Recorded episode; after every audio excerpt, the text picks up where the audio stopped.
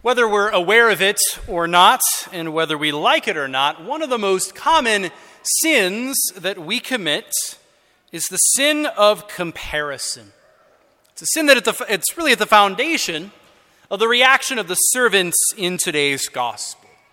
Now, I, I call it the sin of comparison, uh, a little bit in quotes. Uh, is it always a sin in and of itself? I would not say so.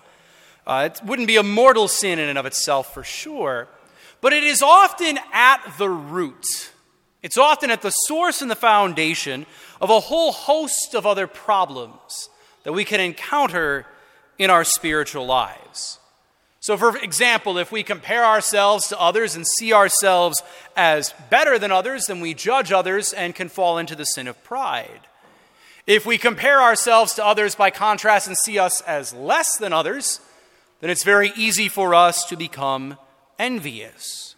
And certainly thinking that we are not enough or that what God has given us isn't enough compared to what other people have can bring with it a whole host of problems as well.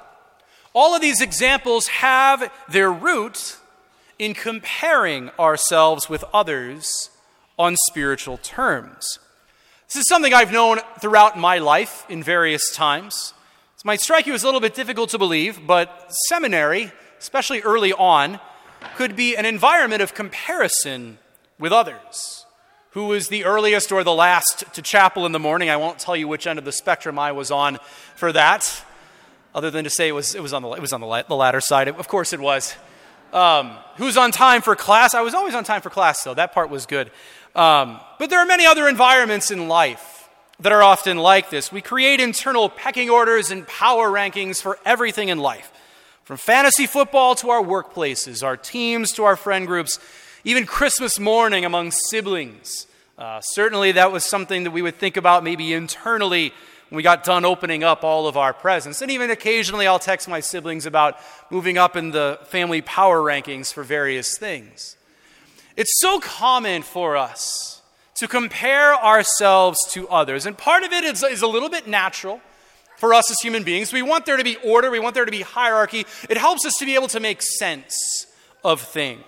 And we apply it a lot in various elements of life, but today's gospel is a reminder for us that we cannot live by comparison when it comes to our relationship with God and as members of the body of Christ.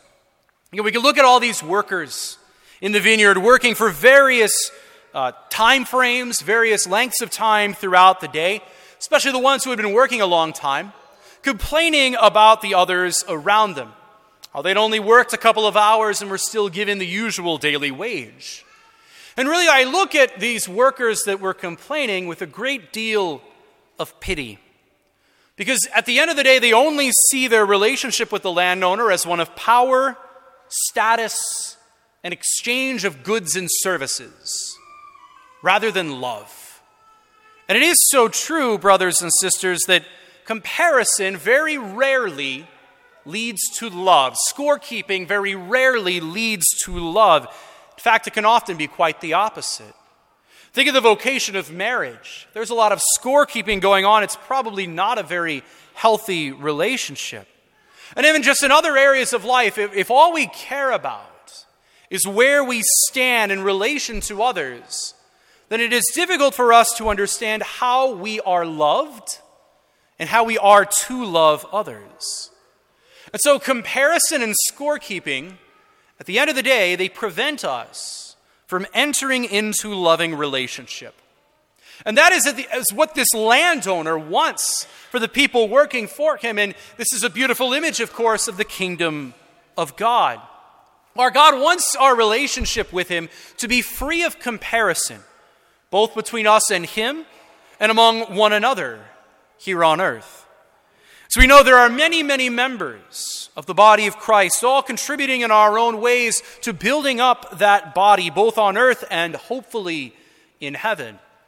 And it would be a tragedy if the splendor of that mystical body was diminished by human pettiness wondering why God gave certain gifts or talents to others but not to us, Or maybe wondering why some people don't seem to contribute as much of their time, their talent, or their treasure as much as others. If this is what we are fixated on, it is not good for us and not conducive to a loving relationship with God. This point was driven home at a wonderful talk at the Seek conference earlier this year. A priest by the name of Monsignor Jim Shea from North Dakota gave a wonderful talk to the men at this conference, and he said quite simply compare yourself to yourself. God might need other people to be smart and good looking to do his will and to fulfill his plans. You could do it by being ugly and dumb as a brick. I knew he wasn't talking about me, so I could laugh. of course, I'm not talking about any of you as well. It was, but, it was actually very reassuring for me. Um, but let's apply this to our gospel today, shall we? God might have wanted or he might have needed some of those people to work longer in the vineyard than others. Or maybe our God may have desired some to work for less of a time. We do not know. Either way, though, they are all working in the vineyard. They are members of that family, members of a, of a body that's greater than just their individual selves. It's the greatest privilege of all, for all of us in particular, as members of the body of Christ. And to get hung up on such small details as that, at the end of the day, they don't mean anything. They don't mean anything. Our God's ways are higher than our ways. His, in, his wisdom is infinitely greater than ours.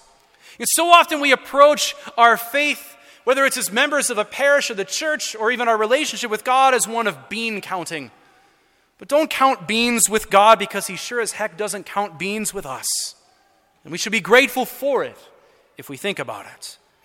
I think this is an important thing for us to consider this weekend in particular as we celebrate Catholic stewardship of us giving of ourselves for the good of our parish and for the church at large.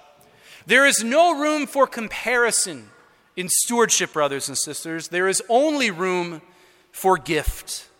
Stewardship begins with seeing everything we have as a great gift from our God, not something that we created for ourselves. And because we have been bequeathed and given such a generous amount of gifts, we are compelled out of gratitude to pour ourselves out as a gift a gift for God and a gift for those around us. This weekend in particular, we recognize and celebrate all the many ways our parish as a whole pours itself out for others and for the glory of God. But also, it's an opportunity for us individually to reassess where we give of ourselves to our parish and see where it is our gifts can best be used to serve our wider community. So if we're only focused on comparing ourselves to others, our eyes are taken away from Christ at the end of the day, where they should, where they should be, where they should be fixed, where our eyes should always be. So if we struggle with comparing ourselves with others, let us pray for the Holy Spirit to root out that spirit from our hearts and see our lives and our stewardship to God as a gift given to God and others, and see everything bestowed upon us by our God as a gift from the depths of his most loving heart.